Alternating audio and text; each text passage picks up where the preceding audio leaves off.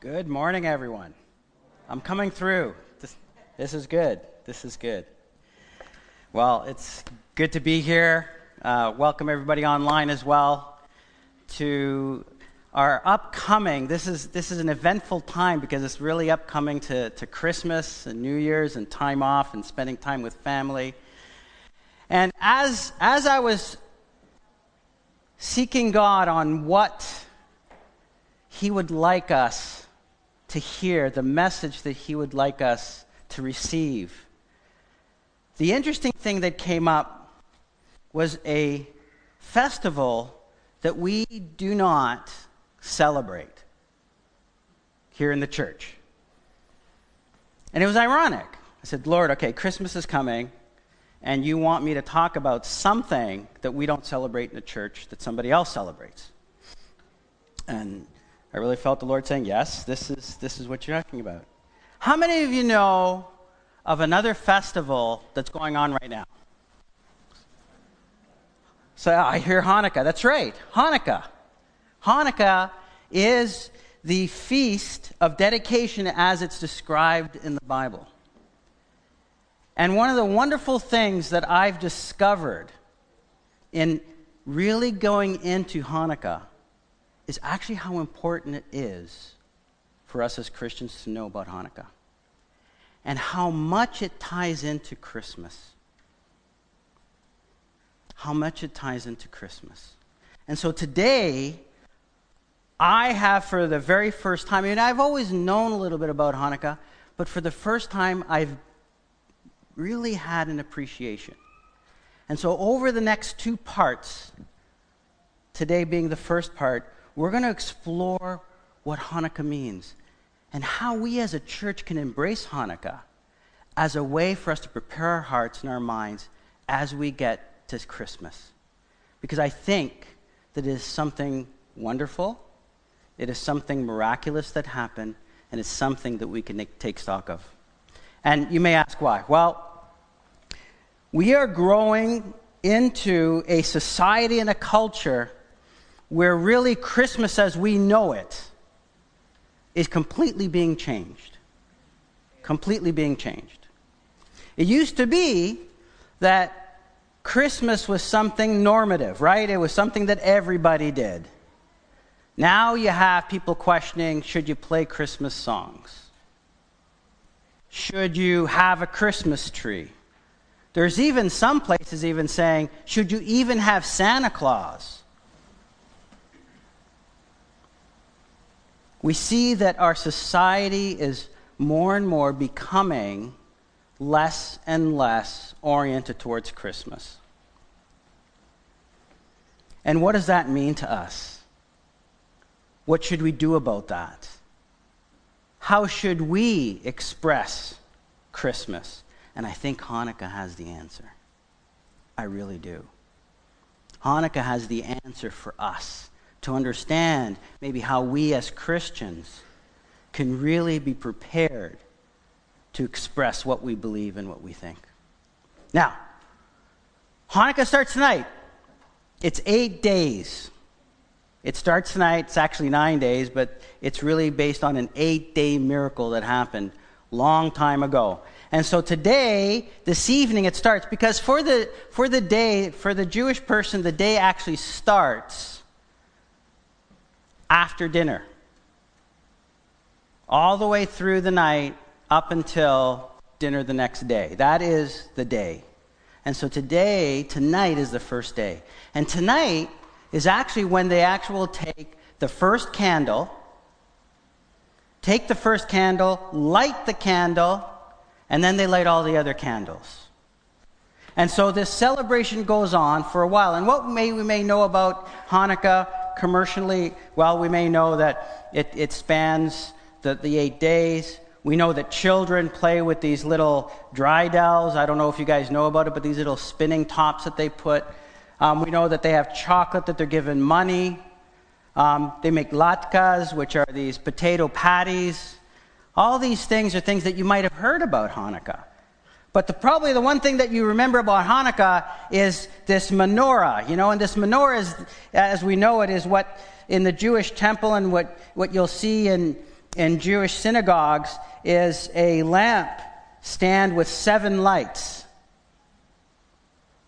But on Hanukkah, it has nine. It is different. And we see this picture here. There are nine. The standard was seven. Throughout all of Jewish history, it was seven lights. But then when Hanukkah came, they changed it to nine.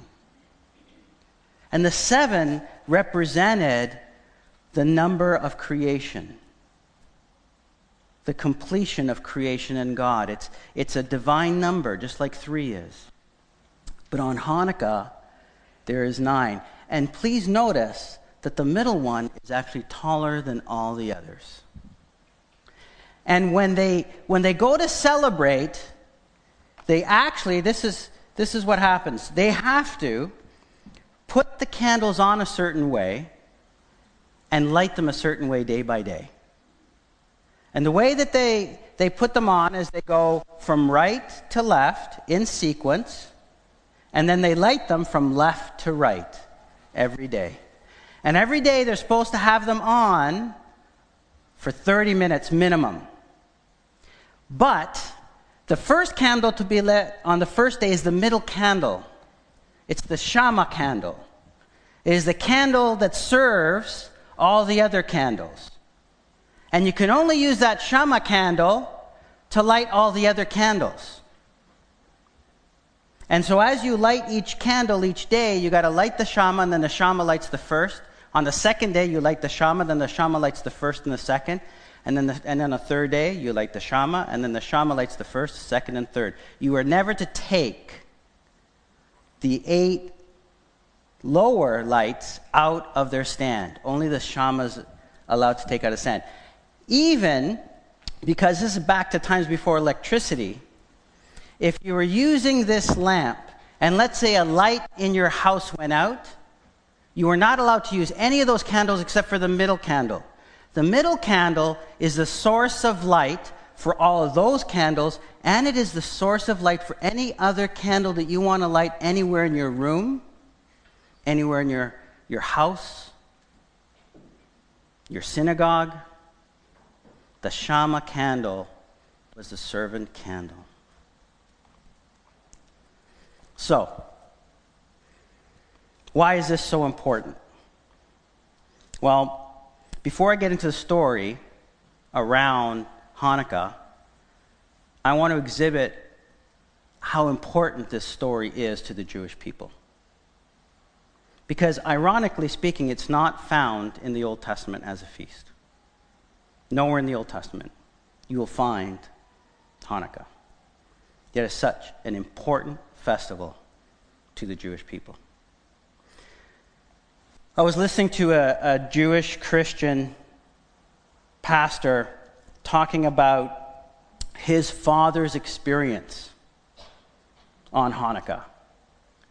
And this was back in the time when Nazi Germany was starting to take control in Germany, and Jewish people were starting to see that they needed to escape. And the, the Germans were starting to actually take Jewish people, imprison them, and send them off to concentration camps. And so the Jewish people were trying to get out of Germany. And his father basically took his family on a train. And they were trying to get out of Germany, and I believe it was Switzerland. And as they were trying to get out on this train, they got stopped at the border. And when they got stopped at the border, the German soldiers were coming on and they were going cabin by cabin searching everyone's documents.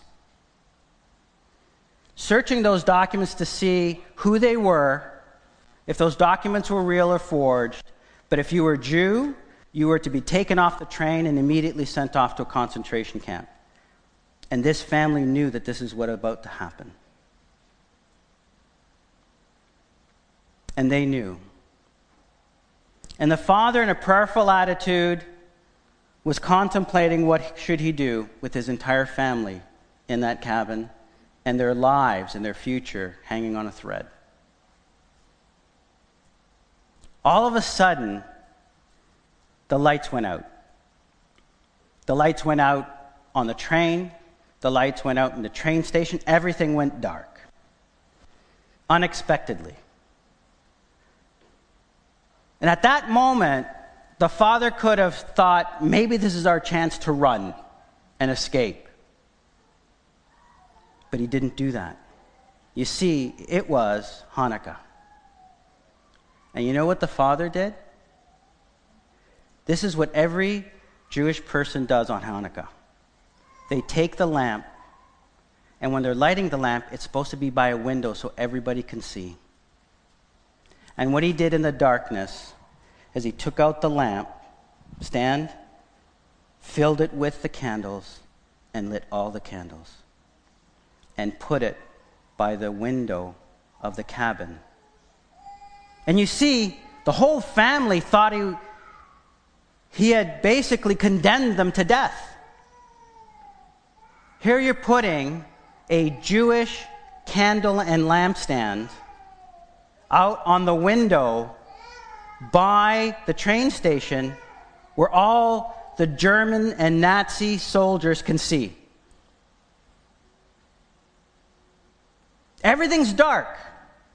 And you can imagine as you're standing on that platform and, look, and you're a soldier and you're looking out at everything's dark, the train is dark, everything's dark around you, and all of a sudden you see this lampstand with nine candles shining. Everybody thought that was it. But the father really felt in his heart at that time that he needed to honor God. In the face of danger, he needed to honor what God had asked of him and expected of him as a follower. That God was his light. And that he needed to put that light by the window because that's what they did. It's a symbol that God is light. So all of a sudden, the soldiers start coming in onto the train. They knock on the cabin door, and everybody thought that was it. Opens the door, looks in, starts to speak to them in German, and they're German. And the soldier says this Wow, how smart you are to bring a travel candle lamp with you on your trip. It is dark all over the place, and we have to check everybody's documents, and we can't. Can I borrow that, please? This is a real story. So the soldiers took that lamp and went throughout the whole train looking at everybody's documents, going, okay, can I see your documents? Okay, yeah, that checks out. Yeah, that checks out. Okay. Looking at all the documents. And then they returned it to this Jewish man and his family in this cabin. And they gave it back to him and say, thank you for being so wise. And they didn't even bother checking his documents. Closed the cabin door and they escaped. This is a true story. That is how important Hanukkah is to the Jewish people. And I believe that is how important it should be for us as Christians too. So let's dig in and find out what's all about this is all about. Amen? Amen. All right. So I already told you it's not part of the Bible, right? You can go in Old Testament. I mean the Old Testament Bible, it's not there, right? It's something that happened in about 168 AD in the intertestament period, right? So the Catholic Bible has first and second Maccabees. I grew up Catholic, so I know that that's in there. It came from the Greek version of, of the Old Testament. But for us, we follow the Hebrew tradition. We don't have those books. For us, those books are historical, like Josephus and other books. They're fine, they're just historical, they're not God breathed. But they're there. And it talks about what happened. Also, we've learned from the Talmud, which is a Jewish book, about what happened in the temple. And all these things together tell us a, a very, very interesting story. And you might say, well, Julio, how appropriate is it if it isn't one of the feasts that God actually put in the Bible, how appropriate is it for us as Christians to learn about it?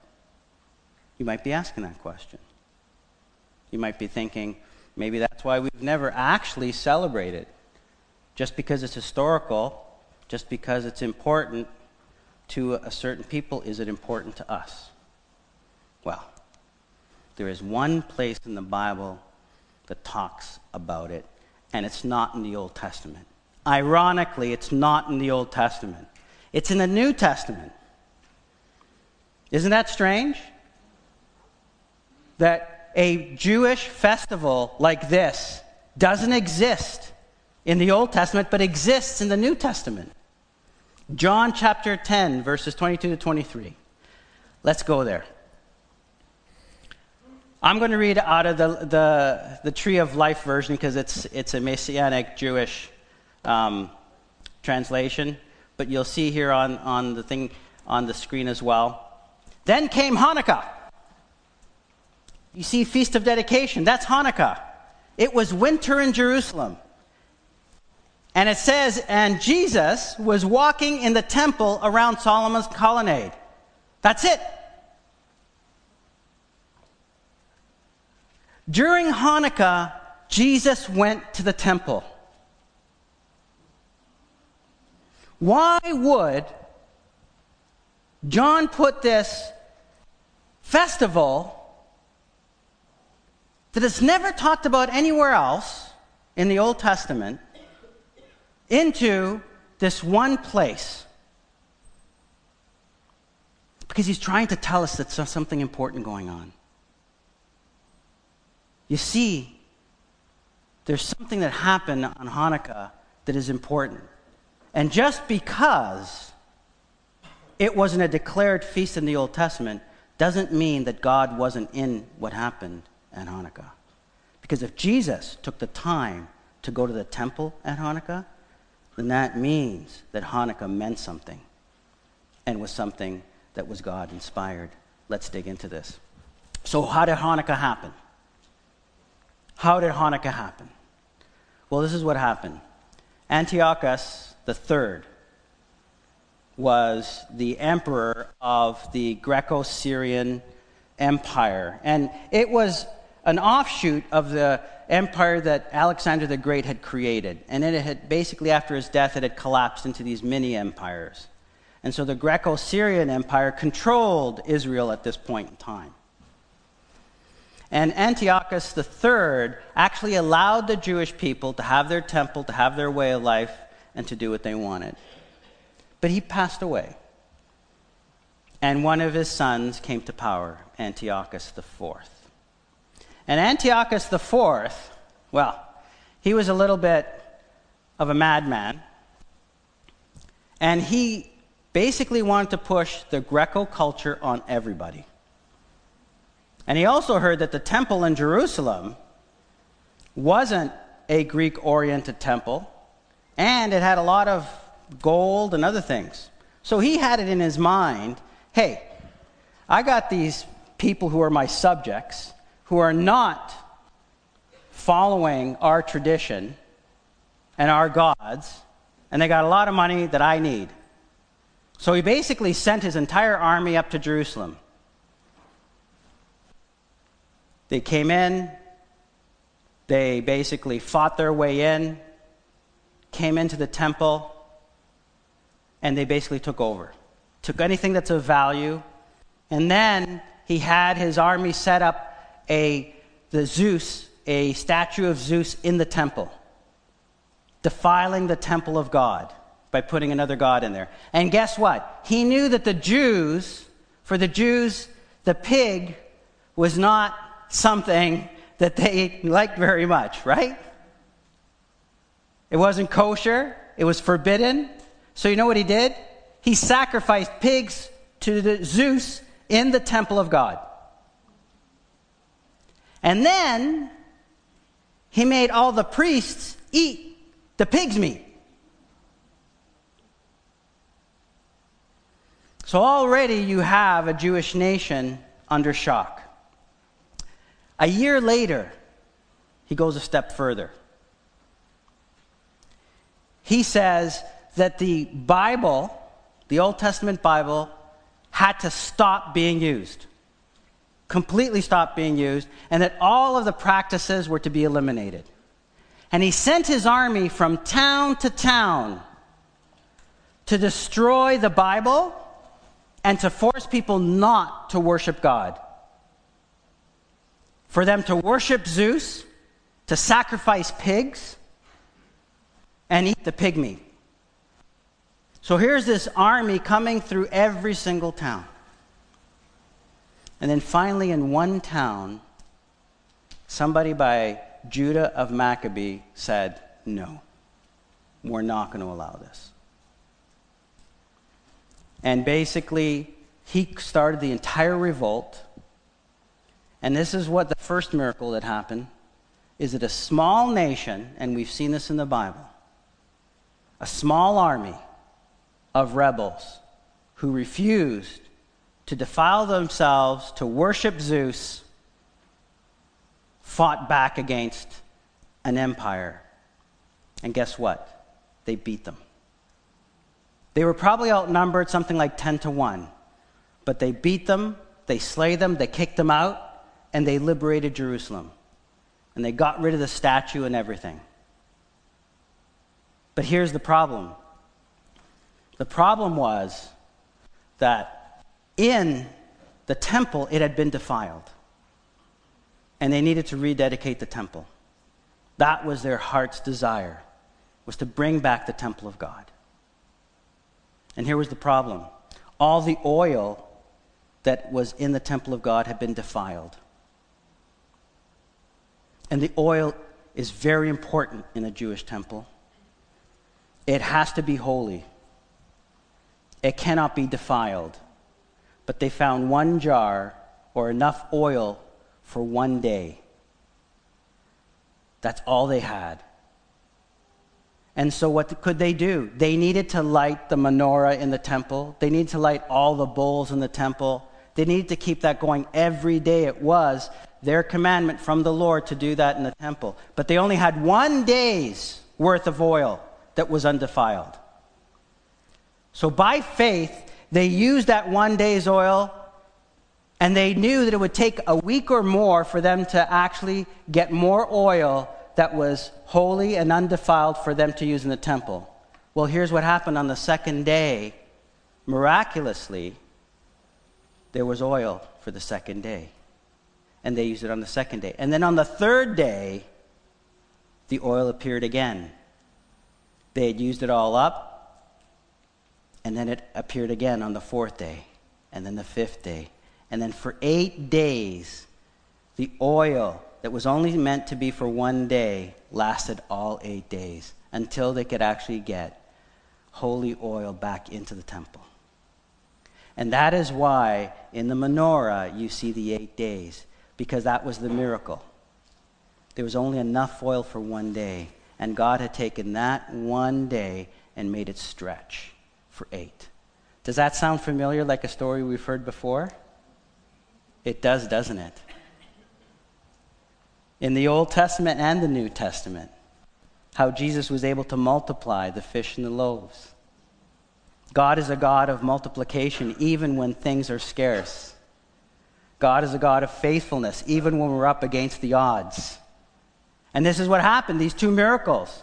The Jewish people were up against enormous odds. But they stayed faithful. And through that faithfulness, God blessed them and was able to give them what they needed. And so the temple was restored. The temple was restored. And so we come back to here. Here's Jesus coming to celebrate this festival. And he's walking in the colonnade. And here are these Jewish people, and, and in the next verse, you see they all run up to him and they, they want him, you know, they, they want him to tell him who he is. Be clear. Tell us who you are. You see, they're lighting the, they're lighting the, the menorah with the eight candles. And Jesus is in the colonnade seeing all of this. And they don't even realize that the person that actually helped them back way back when it was Antioch who, who that miracle of the, of the multiplication was actually him. The same person who multiplied the loaves and the fish. It was Jesus. And here we have Christ in the colonnade and all the miracles he did the multiplication of food, everything. And they still couldn't recognize him, even at Hanukkah. It's almost like he was appearing there and saying, Well, you've seen my miracles. You've seen what I did with the loaves and fish. You've seen the people who have risen from the dead. You've seen the people being healed. You see the blind seeing. And you're still, and here I am at Hanukkah when you're lighting the lights. Don't you see? Are you still blind? And they're all running to him, asking, Please tell us. Please tell us.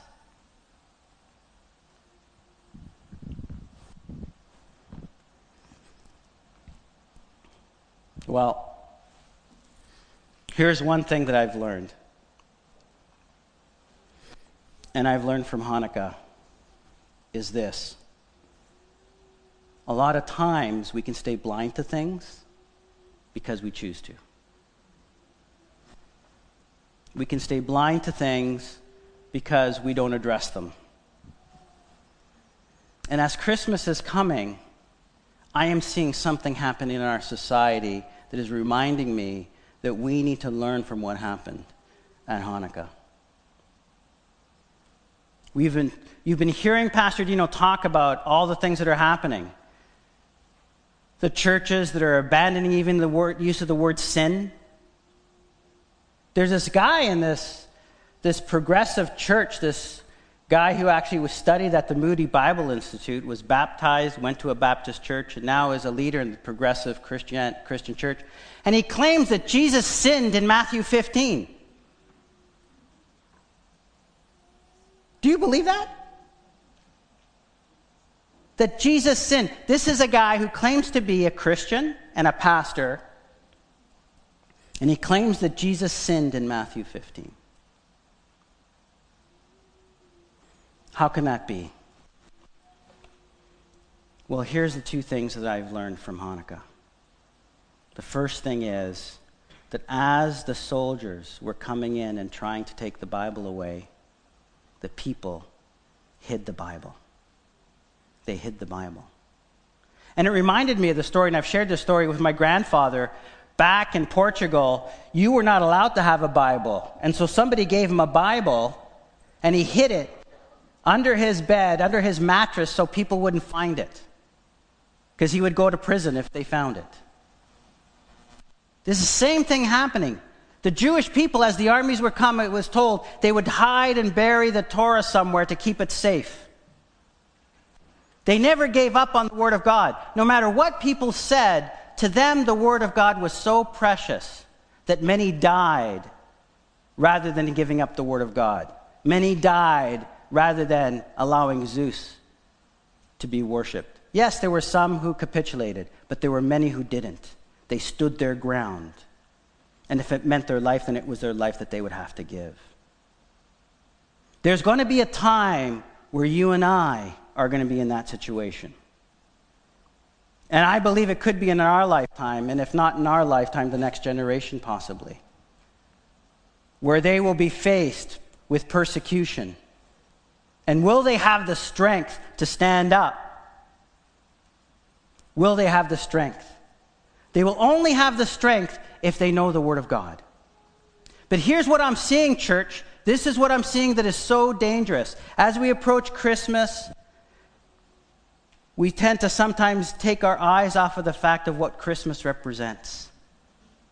Christmas represents Jesus Christ leaving the side of his Father, leaving all that glory, all that beauty, and taking on a human form for you and I. That is what Christmas represents. And for him, when he saw the people honoring the Word of God, why? Because they knew where the truth was. And what do I see in our society? I see, our, I see in our society, and I can see it through other churches, more and more people reading less, spending less time in the Word. We have busy lives. We go to work. We have to take people here. We have children that go to this and that. And we have to go, we, we have obligations here and there. And less and less people are reading the Word of God. So, how do you know in this time where you got people claiming that Jesus sinned in chapter 15 of Matthew that they're wrong? First of all, it sounds ludicrous. But what if you heard his savvy explanation? Would you be able to defend the truth? Because this isn't the first time that's happened. We've just gone through 20 or 30 years of the name it and claim it teaching that infiltrated the church. And thank goodness it's starting to get its way out. Let me give you an example. We have here in, in uh, in the Bible, we talk about how, let me go to it right now. John 14, 12 to 14. The most talked about scripture that says that if you do this in my name, I will do it for you. Right? I've heard preachers use this. I've heard televangelists use this. How did this get into the into scripture? That you can go and say in the name of Jesus Christ, this and that, this and that, and it will be done. If you don't read the Bible and understand it and study it, you wouldn't know that that's actually blasphemy. Yet it infiltrated the church, and many, many people believed it. And then here are some things that I heard afterwards. Well, if it didn't come true, it's because you don't have enough faith. Who's the author of faith? Me? My own self power? My own self will? No, God. I don't have enough faith. As if it's mine to own and to exercise. What happened when the father came with his son because he was throwing himself into the fire? What happened when Jesus said, Do you have enough faith? And he said, No, I don't he says, But I need more, and you're the one that can give it to me. Isn't that what happened? He knew who was the author of faith.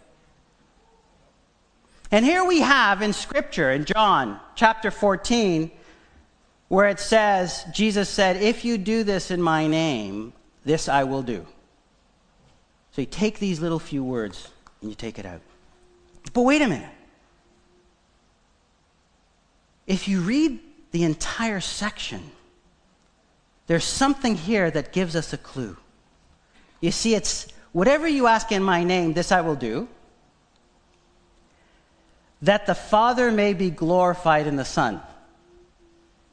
And then he says, If you ask me anything in my name, I will do. He repeats it twice. Says it the first time, then says for the glory of the Father, then says it the second time. Last week I taught the youth about sandwiches in the Bible right? It's a way that people in the Bible would write things to emphasize something. Well, here's a sandwich. Repeating things twice, and then the middle is the meat. And the meat is to bring glory to the Father. If you go and ask anything in Jesus' name, but it doesn't bring glory to the Father, you're not going to get it. You can ask for a million dollars. You can ask to be wealthy. You can ask for a car. You can ask for a healing, but if the healing doesn't bring glory to the Father, you're not going to get it. So it has nothing to do with faith. It has to glorify God first and foremost. But you don't hear them talk about that, do you? But you'd only know that if you studied the Bible and read it, so that when they claim something, when I claim something here today, you should be taking your Bibles out and saying, Is it really so? Just because I've said it. Oh, but Julia, you got a master's and a doctorate. Who cares? Means nothing. There are many people out there with doctorates. I mean, I think the guy who actually is telling, saying that Jesus sinned in, in 15 has a doctorate. That means nothing. He does, right? Yeah. Yeah. Means nothing, guys. It means nothing. All it means is that I took the time to want to seek and study with others. But that doesn't mean that I am right. The Bible, the truth, is what tells me when I'm right. And you need to verify everything that I say here. You need to verify everything that people tell you. The other thing about this scripture, if you look at verse 12, it says, Truly, truly, I say to you, whoever believes in me will also do the works that I do. You see that? Right before he says, If you ask anything in my name, he's saying that if you truly are my followers, you will do what I do. Would Jesus ask for a million dollars? Did Jesus heal everybody or did he heal, select few? One other thing, uh, this is, might be a little bit of a change, but this is something that we know about the Jewish and Hebrew tradition. Is that usually when you say in my name, and it is written that way, it actually means by my character, the way I would do things, which is why in Scripture you have in verse 12. So if you're going to ask for anything, then it would need to do with how Jesus would ask for it or why Jesus would ask for it. Because if it doesn't bring the glory of the Father into it, it doesn't mean anything. And you see, we as a church let that heresy enter in, and it became part of our vernacular. It became part of our belief system. And it's getting worse. People are reading the Bible less these days. And as Christmas comes, people have very little understanding of what's really biblical about Christmas versus what's not. I bet you if we did a survey, most people would fail.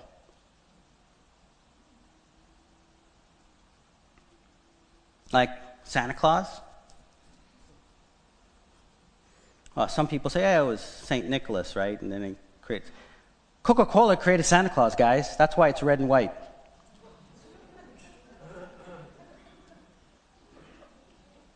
That's where it came from. St. Nick, great idea, but how do we get how do we sell more Coke? Hey, let's take St. Nick, make him look like a jolly old guy that goes with reindeers and put our colors of our, our product on, as his clothes. Great. Let's go. Marketing. I'm in marketing, so I know.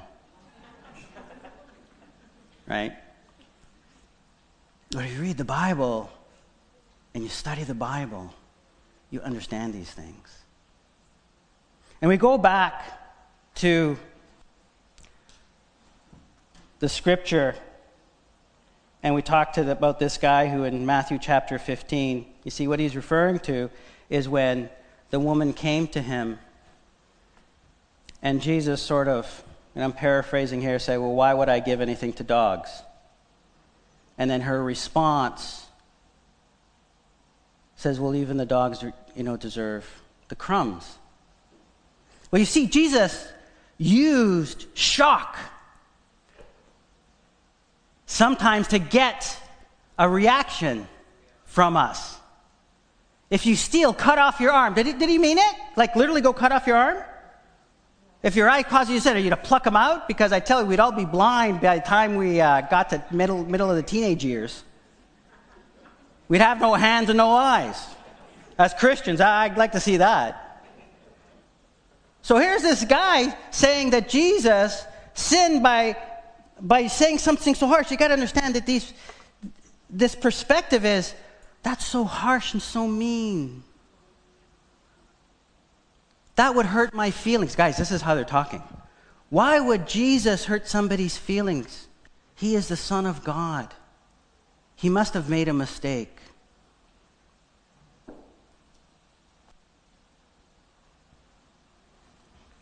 we're seeing out there.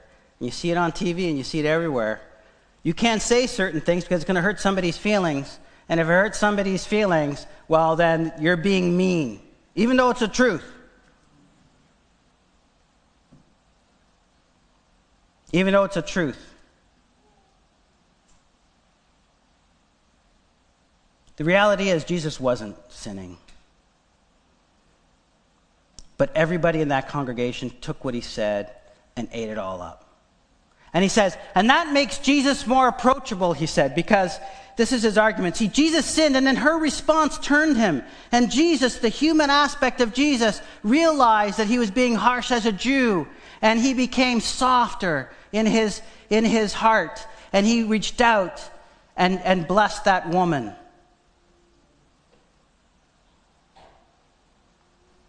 So here you have a pastor giving this reasoning. This makes Jesus even more approachable. He was more like us, he was more human. You see that? The Bible is giving us.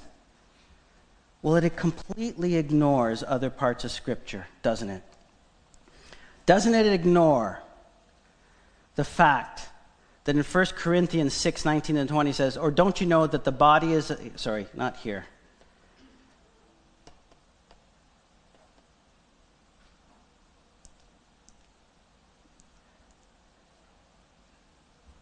Doesn't the scripture say that Jesus was a lamb without blemish and without sin?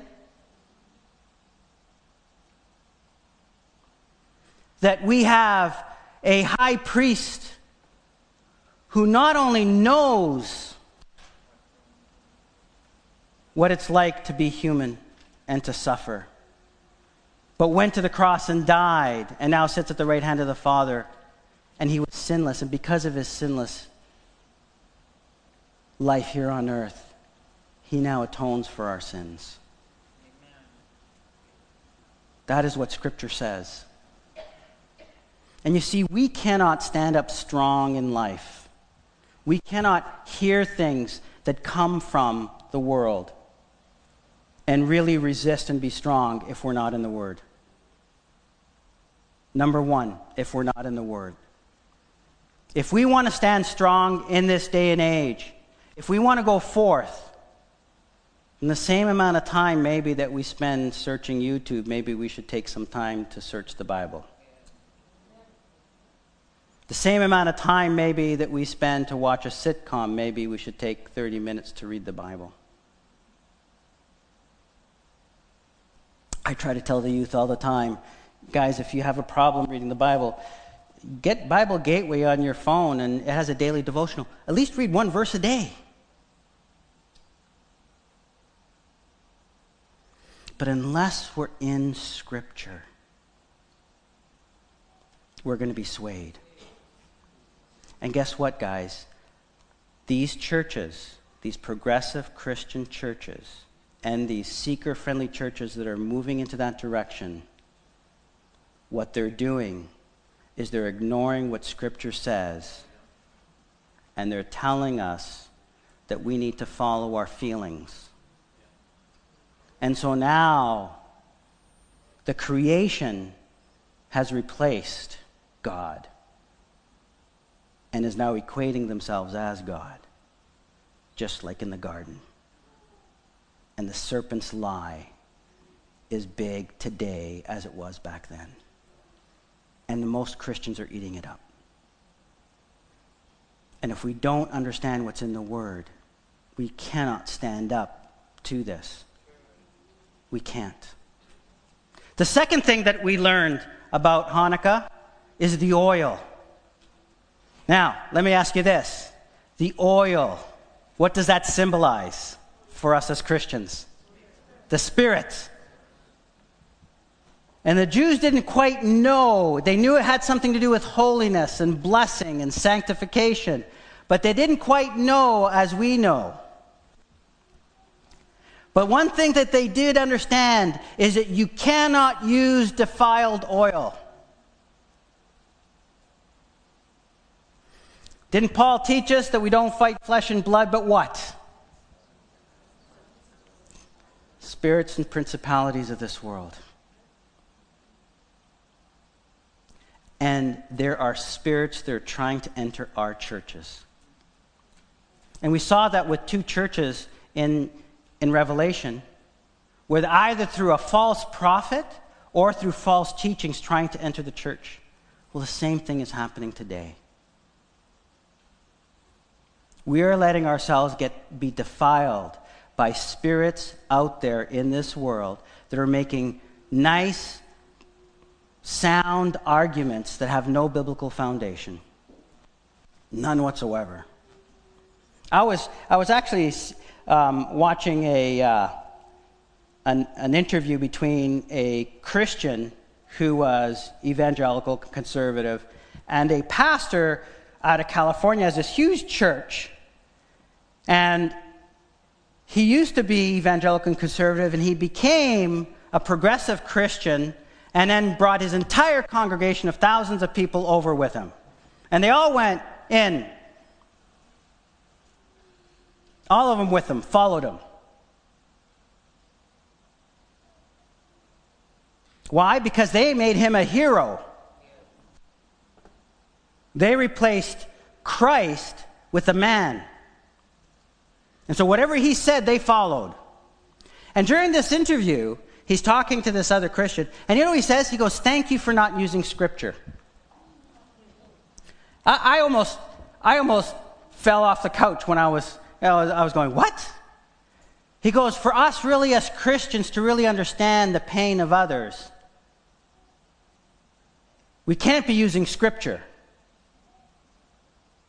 Because really, the Bible as we know it, yes, it was God breathed, but once it, once it hit man and man then wrote it down, errors happened. And so we have to be careful of what's written there because it went through the, the hands of men who are imperfect. And that is why you have certain things in the Bible that don't make sense. Because if I'm of certain orientation and it hurts my feelings, then it can't be true. Then that part of the Bible doesn't count. But this part of the Bible that makes me feel good, that counts. Oh, and that part over there that doesn't make me feel good, well, that can't count either, so that's not real either. So all of a sudden, you get to basically pick and choose what you think the Bible should be. This part's okay, because I like it. That part's not okay, because I don't like it. And we, we're kind of giggling, but this is how these churches operate. All of them.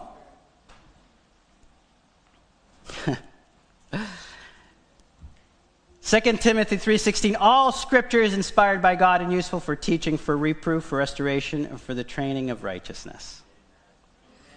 Matthew 24:35 Heaven and earth will pass away, but my words will never pass away.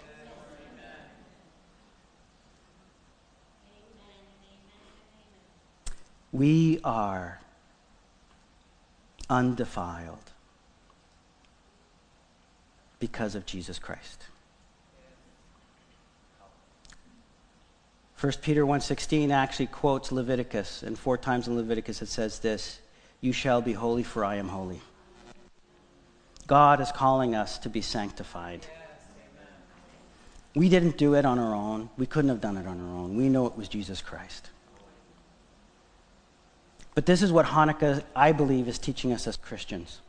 It is teaching us as Christians that we need to firmly, firmly stand in a holy walk with God. We need to firmly, firmly stand on the Word of God. And it is those two things,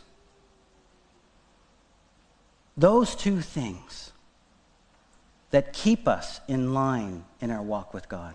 And Hanukkah reminds the Jewish people of that the importance of the Word of God and the importance of staying holy before God. And I believe that we as Christians should embrace Hanukkah as, a, as Christmas approaches because it reminds us of the miracle of what God did in multiplying when there was scarcity, in giving strength against all odds. And guess what? We are against huge odds. As time goes on, we are going to become fewer and fewer. I'm telling you, we are going to become fewer and fewer. Isaiah 35 8. What does Isaiah 35 8 says? And a highway shall be there, and it shall be called the way of holiness. The unclean shall not pass over it. It shall belong to those who walk on the way. Even if, the, even if they are fools, they shall not go astray. And Jesus said that that highway was actually the narrow way. we, ha- we are tempted to sometimes want to be accepted in the world.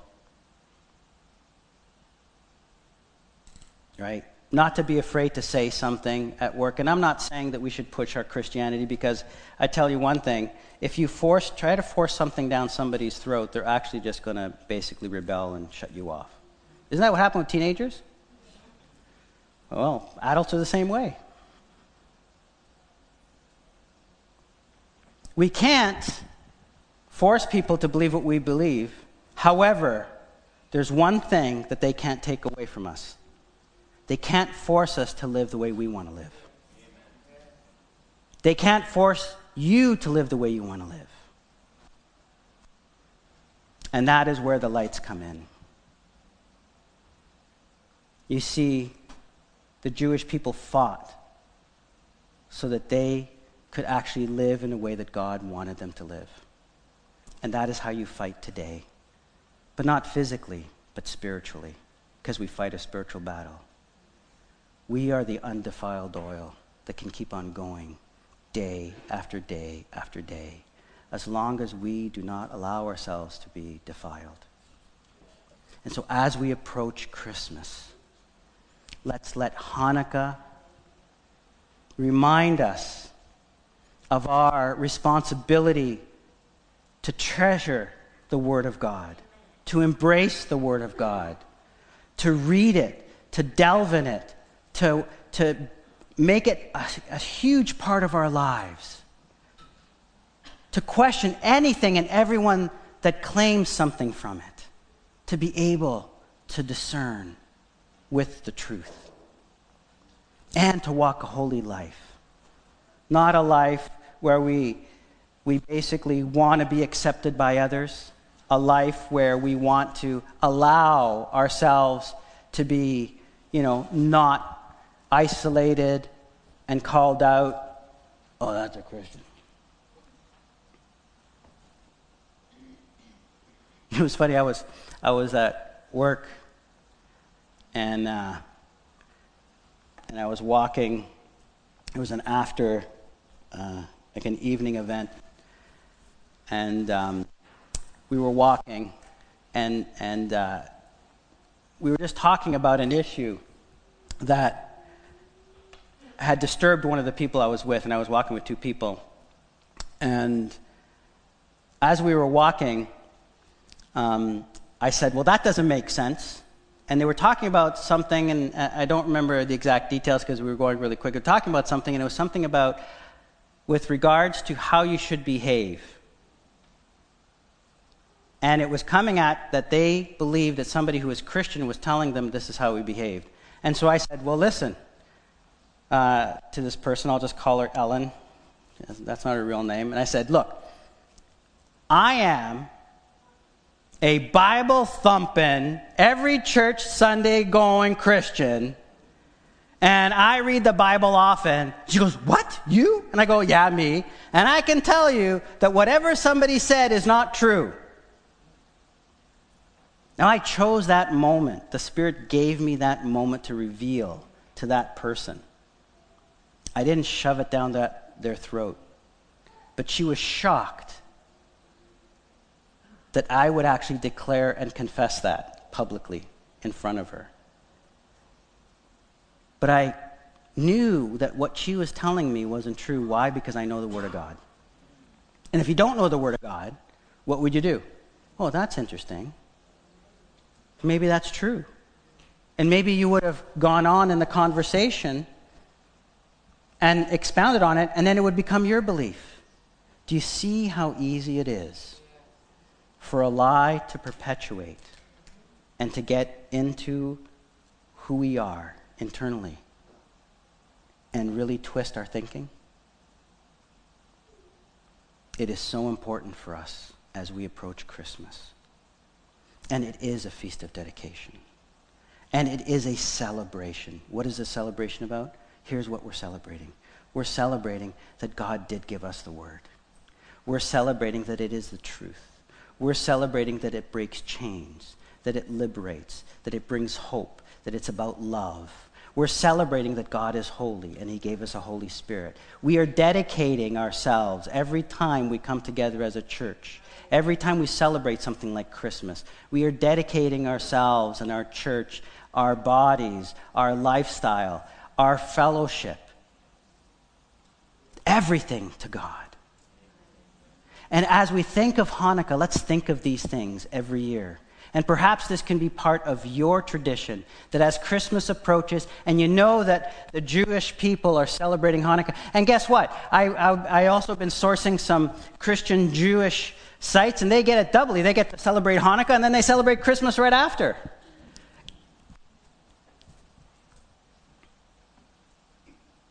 And it's a beautiful thing. It is something to celebrate, something that we should celebrate. And that is what I'm going to ask of us today. As we close today, we need to celebrate that we have the Word of God. We need to celebrate that Jesus Christ came. We need to celebrate that He gave us the Holy Spirit. And it's with the Holy Spirit and with the Word of God that we can actually stay holy. And it's how we enter Christmas and we can see Christmas in a whole different way and not get caught up in all the other things that go happen around. Or not get dismayed when people are saying things at work and saying that we should do this or do that. But we stand strong. Let us be one of the lights. Amen. As a clue for part two of the sermon, Mark 10:45. For even the Son of Man came not to be served, but to serve, and to give his life as a ransom for many. If we look at the image of the menorah, that middle candle that middle candle. Can you put that picture up? That middle candle is the tallest in most of these menorahs. And it's called the Shama, the serving candle. The serving candle. And you see, when Jesus was walking in the colonnade, he was the serving candle bringing light into the temple. He was the Shama, and they couldn't recognize it. And if they had embraced the Shama, the center candle, they could have seen the light, but they did not embrace the Shama. But you and I can embrace the Shama. And so I hope that from today onward, when Hanukkah comes, we remember what it's about, what it means, what it's calling us to do. And we remember that the candle that stands up above all candles, the servant candle that we know the truth is, it was Jesus Christ walking in the colonnade in John 10 22. And in order for them to be lit up and to have the light, they needed to embrace the Shama and He is here. And He is asking us to dedicate ourselves. And He is asking us to continue to allow His light to light up our life on a continuous basis. And so let us stand. And let's have the band come up. Let us stand.